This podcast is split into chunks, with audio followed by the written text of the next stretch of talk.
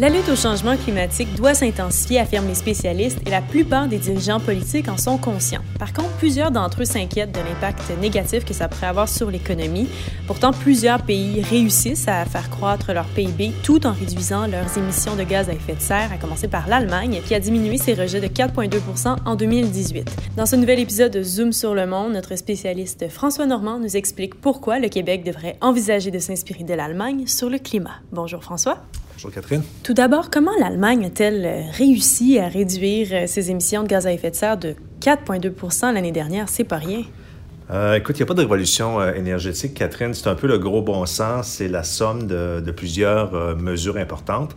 Donc, il y a plus d'énergie renouvelable en Allemagne. Donc, ça a permis de réduire les émissions de 4,5% dans le secteur énergétique. Euh, les ménages aussi ont réduit leur consommation entreprise de, de tous les carburants fossiles, donc charbon, pétrole, gaz naturel. Euh, aussi, les consommateurs en général qui ont euh, réduit leurs émissions en achetant euh, toujours moins de mazout, donc une réduction de 10,9 des émissions de gaz à effet de serre dans ce secteur-là. les entreprises manufacturières ont fait leur part aussi avec une réduction de 2,8% de leurs émissions l'an dernier.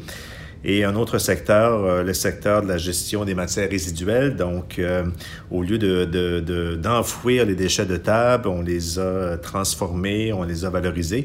Et ça, ça a permis, euh, juste ce, ce secteur-là de la gestion des matières résiduelles, de réduire les émissions de 5,3% en 2018. Donc, tu vois, c'est un, un, condensé de plusieurs petites mesures, mais qui ont quand même permis de réduire les émissions de 4,2% en 2018. Là. Pourtant, en moyenne, les Québécois produisent 9,4 tonnes de gaz à effet de serre, tandis que les Allemands, eux, en produisent 10,5 tonnes. Pourquoi on devrait quand même s'inspirer des Allemands? Euh, pour deux raisons essentiellement, Catherine. La première, c'est la question du profil énergétique. Donc, euh, si tu regardes le profil énergétique du Québec, on a 95 de notre électricité qui est produite à partir d'hydroélectricité. Donc, essentiellement, notre électricité est verte. En Allemagne, c'est pas le cas. Tu as du charbon, tu as du gaz naturel notamment. Donc, euh, il n'y a, pas a pas non plus en Allemagne l'équivalent d'un hydro-Québec. Donc, il n'y a pas d'hydro-Allemagne dans ce pays-là. Donc, s'il y avait une production d'énergie verte comme au Québec, je te parie un petit 2 dollars que les émissions par habitant en Allemagne seraient bien, bien inférieures aux nôtres parce qu'ils font beaucoup plus d'efforts que nous en général. Et l'autre facteur aussi, pourquoi on devrait s'inspirer de l'Allemagne, mais quand tu regardes les, euh, les tendances à long terme, les efforts passés, eh bien, depuis 1990, les Allemands ont réduit leurs émissions de 30,6% alors qu'au Québec, pour la même période, par rapport à 1990, on a seulement réduit nos émissions de 9,1 Donc, euh, bien sûr, dans le cas de l'Allemagne, là, les gens vont te dire, oui, après la réunification des deux Allemagnes au tournant des années 90, on a fermé beaucoup d'usines au charbon très polluantes en Allemagne de l'Est. C'est vrai. Mais cela dit, ça n'explique pas tout. La, la, c'est pas responsable entièrement de la réduction de 30,6% des émissions allemandes parce que l'économie allemande a continué de croître depuis 1990 et notamment dans le secteur manufacturier. Donc, euh, voilà essentiellement la question de profil et la question de tendance à long terme. Donc, le Québec, il doit en faire pas mal plus finalement. Oui, écoute, euh, tout n'est pas parfait en Allemagne, mais euh, je reviens encore sur les tendances à long terme. Les Allemands vont, par exemple, manquer leur cible de réduction qui était de 40 par rapport à 1990 pour 2020. Ils les ont, euh, ils ont seulement réduit leurs émissions de 30,6% Donc, ils ont quand même atteint les, les trois quarts de leur cible.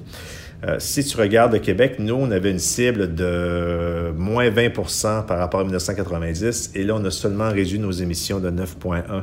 Donc, on n'a même pas fait la, moitié de notre cible. Donc, euh, tu vois que on peut quand même s'inspirer de, l'Allemagne et qu'on regarde les cibles futures. Donc, euh, les Allemands gardent toujours leur cible assez ambitieuse de moins 55% pour 2030. Euh, ils veulent même aussi être un pays carboneutre en 2050. Le Québec, pour sa part, lui, garde son objectif d'une réduction de 37,5% pour 2030. Donc, euh, quand on regarde les deux, les deux États, donc euh, l'Allemagne, il y a plus de probabilités qu'ils y arrivent compte tenu de ce qu'ils ont fait dans le passé.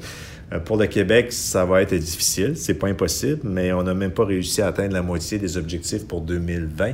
Et là, on veut réduire euh, de 37,5% pour 2030. C'est très ambitieux. on peut quand même y arriver, mais il faut vraiment appuyer sur l'accélérateur, disent les spécialistes.